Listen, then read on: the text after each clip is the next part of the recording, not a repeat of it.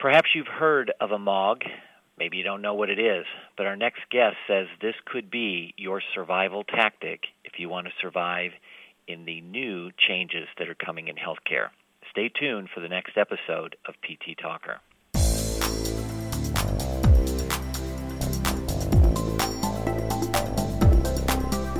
This is PT Talker, presented by Advantage Medical. The aim of this podcast is to expose physical therapists to unique and innovative ideas to help grow their business. Each broadcast will introduce you to new concepts that will save you time, provide a better patient outcome, or lower your cost. And now, the host of PT Talker, Jeff Worrell. Well, a MOG, a medically oriented gym our guest today is Mr. Russell Certo. He is a physical therapist and owner of the MOG at Grand Island Physical Therapy. He actually is a returning guest to PT Talker, was on the show in June or July, I guess, of 2011. A lot of water under the bridge. Uh, Russ, I guess first of all, let's start with welcome back to PT Talker. Jeff, thanks for having me back. I appreciate the opportunity. Now, of course, you realize a lot of our listeners have no clue what a MOG is, but you um, kind of stepped things up here recently when you wrote a letter to the editor that received a page and a half in the Impact magazine, which is the um, trade journal for the private practice section of the American Physical Therapy Association. You did that in the April edition, which is what caught my eye. And um, one of the pullouts is our experience has crystallized that medical fitness services and fitness club participation integrated with a physical therapy practice is not simply an add-on service. That kind of sets the tone. Um, you're saying MOG uh, is a survival tactic and should be a focus and emphasis for the modern PT clinic. Tell our listeners what you mean about that. Well, initially, when we first spoke a few years ago, my survival technique at the time was I'm in New York State, so I had the lowest reimbursements in the country, and insurance companies were um, decreasing the amount of, of visits that a patient would be allowed to have, and that's happened to everybody since I got into practice. That's been getting worse and worse and worse. But the fact that my average reimbursement is forty-seven dollars a visit, I needed to create another revenue stream in order to make my business viable and survivable for the next 15 or 20 years of work that I had to do. So in my town, we didn't have a fitness club, and I thought that we could build a fitness club as part of our practice and integrate my staff on the physical therapy side with a fitness staff that was a little bit more um, involved in with our patients and the membership than you would get at a typical fitness club. Mm-hmm. Meaning, we only hire on our fitness side exercise physiologists, medical educated people who have an interest in, in fitness and exercise. So it could be a, a nurse who has um, an interest in exercise and fitness and some background in that as well. So we don't hire just the weekend trained personal trainer, uh, ex-athlete who likes exercise and gives out the same kind of exercise program that was successful for them. We wanted to use our expertise as therapists in, in rehabilitation to transition patients from the physical therapy side into the fitness side, and then keep those people in our MOG facility for the duration of their life to help them with lifestyle changes and to service them and come from a service standpoint, not a sales standpoint, in terms of managing those people on the MOG side. So it increased our practice referral base by 22% in the first year, and it's maintained that kind of volume ever since. Um, there are other MOGs, and we can talk about that as we go along, but the other MOGs have experienced the same kind of growth, somewhere between 20 and 35 percent increase in the referral base when they're starting to market their services to the physicians who already are sending them orthopedic. That was the idea back then, and it was an add-on survival technique. And as healthcare has changed recently, and every year it seems to be the new thing, with the addition of the ACOs and now with the Affordable Care Act, um, there are opportunities within those structures that would um, enhance the delivery of physical therapy and medical fitness programming that is beneficial to the ACO organization or it um, within the Affordable Care Act, there is a wellness provision for the insurance companies that participate in the Affordable Care Act. They have to provide a wellness component to their insurance plan, and we can fill that niche very, very well. Sure. So, uh, so even the ACOs are getting paid um, a certain, or they're getting paid to control the patient, and they want to keep costs as low as possible. That wellness um, model that you seem to be following, it would seem like that would appeal to an ACO. Has that been the case in your area? Um, we have just reached a point where we now have enough data in terms of outcomes of the patients referred to us and the members on our MOG side. The data shows that they're healthier people. We have recently um, had an opportunity to work with Blue Cross Blue Shield, and this is in a lot of our results are in the letter to the editor.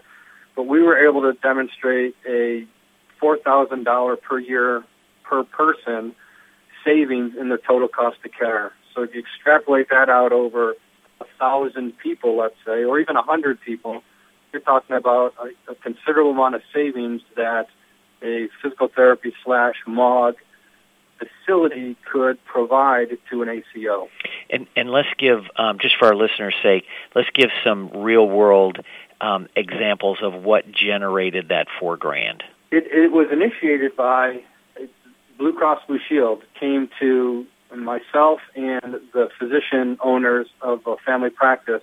We're in the same building, and we're separate businesses, but we work together. And they came to us and said, "Look, we would like to find out if um, the intervention of the medical fitness component would actually, over time, save money." So what they wanted to do is pay for 120 Blue Cross Blue Shield patients to get some extra visits on the doctor's side with those visits being strictly about their fitness and lifestyle management conversations. And on the MOG side, they were paying for their membership in our fitness facility. Okay. And we already have a protocol for measuring specific things, BMIs, waist circumferences, uh, a sub VO2 max number. So we have a way to measure fitness level. Mm-hmm. And by doing that, we could show the outcomes at the end of at the end of the 12 month period. What Blue Cross was going to do was they were going to measure the total cost of care, meaning not just their cost to come here and the cost to see the primary care doctor, but their x-rays or hospitalizations, readmissions, emergency room visits, all of the total cost of care for a year. And they were going to compare what it actually cost for that 12 months versus the previous 12 months of that individual, and they, they compared it against what they predicted as their trend line. So that's what insurance companies do, right? They predict what the cost of care is going to be for their subscribers, and that's how they set their rates. Mm-hmm. So they had a predicted cost for every one of these 120 people. So we followed them for a year, and we did it in different timelines so we had a group of 50 in originally, and then a second group of 50 started six months later, and then a group of 20 started, you know, six months after that. So there are still that group of 20 are finishing their program. But at the end of the day, the the data shows that the ones that stayed in the program, and we had, um, I want to say it was like 85% participation. So that 85% of all of those people stayed in the program for the 12 months. There weren't that many dropouts. But when they calculated out, we saw that their BMIs were less, their VO2 numbers were better, their waist circumferences were lower. So all of those internal metrics, body metrics that you would measure were better. A1Cs were better.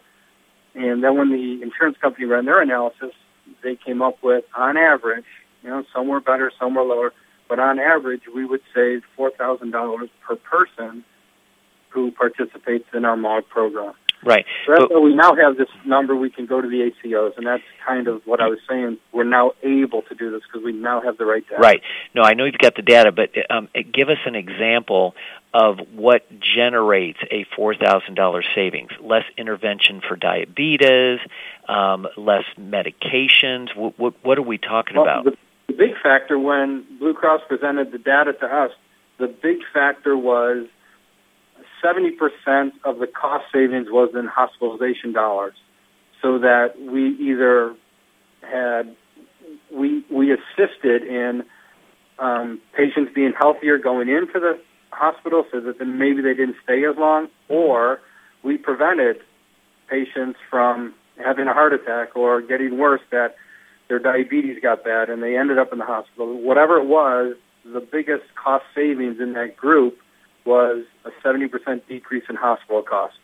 There was a 20% change in in the risk pool that the patient was in. So some of them started, if you think of a scale of one to five, five being the most unhealthy, most costly patients. We had 20% of our patients that were in group four, which weren't that most unhealthy, but they were pretty unhealthy, move from group four to group three. So we were able to actually move patients from a high risk to a less high risk group population risk. Mm-hmm. I don't know if I'm describing that right, but yeah. they're in a less risk pool than they were a year ago. Yeah, twenty percent of them. That's so there's some cost savings there. Yeah. That's got to be significant. Now, what do you? Um, we're running short on time here, but what do you believe the um, pushback might be, or why isn't every physical therapy clinic becoming a MOG? Um, I, I think part of it is change in thinking. They have to um, change the culture within their practices. That's been a big thing with the. We have 25 MOG sites across the country now. So within those 25 sites, we've all experienced the same kind of staff pushback in our own little clinics. They're used to orthopedic cases, and now we're asking them to start doing referrals for diabetes and obese patients and blood pressure, uh, high blood pressure, um, Parkinson's patients who need exercise. So mm-hmm. we're asking a primary orthopedic trained therapist to become you know, a little bit broader in scope with their practice. Um, the other pushback is, you know, outside of New York, there's pretty good reimbursements in, in a whole bunch of states.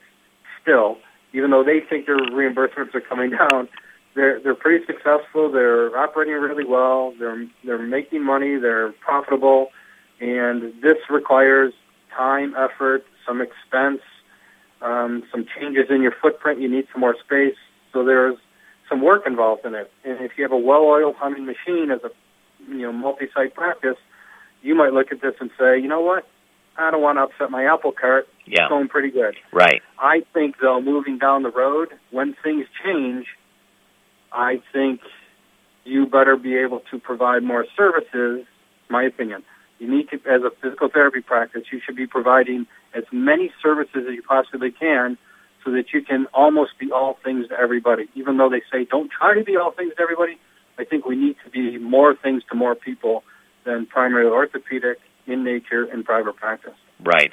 And and with a focus on that wellness side, trying to prevent some of this stuff from happening. Looking at more than just the the knee issue or the shoulder issue, but also my blood pressure and my weight and all those kind of things. Is that your main point?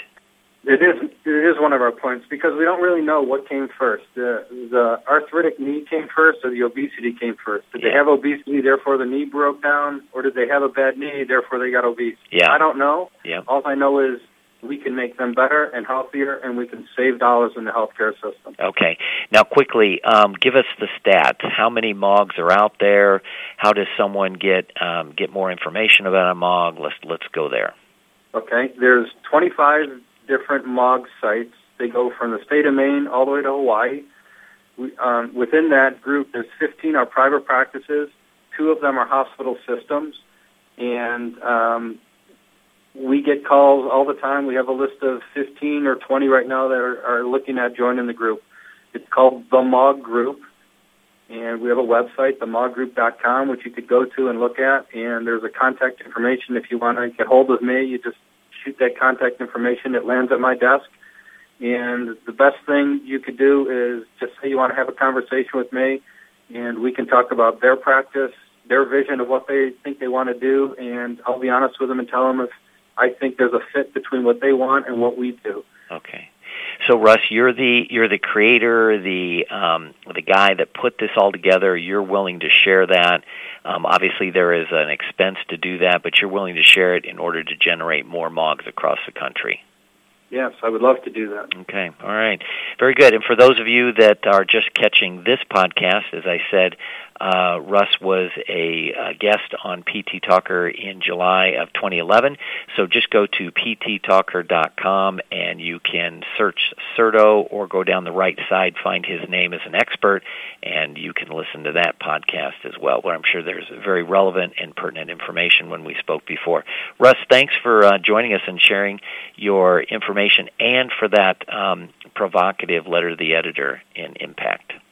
Okay, I'll talk to you in a couple more years, Jeff. All right. Yeah. Well, let's not make it so long. It seems to me, with uh, the Affordable Care Act, that we are marching towards this kind of a model much, much faster than um, maybe I sensed we were back in 2011 when we talked. Yeah. So, all right, you've been listening to Russ Certo, who he is the owner of the MOG at Grand Island Physical Therapy in New York, and he has been our our expert today, where we try and bring you uh, some expertise to help you be a better physical therapist, uh, stimulate some thought, new ideas, anything we can do to help you help someone get well today. Hope we achieved our goal. This is Jeff Worrell saying so long for now.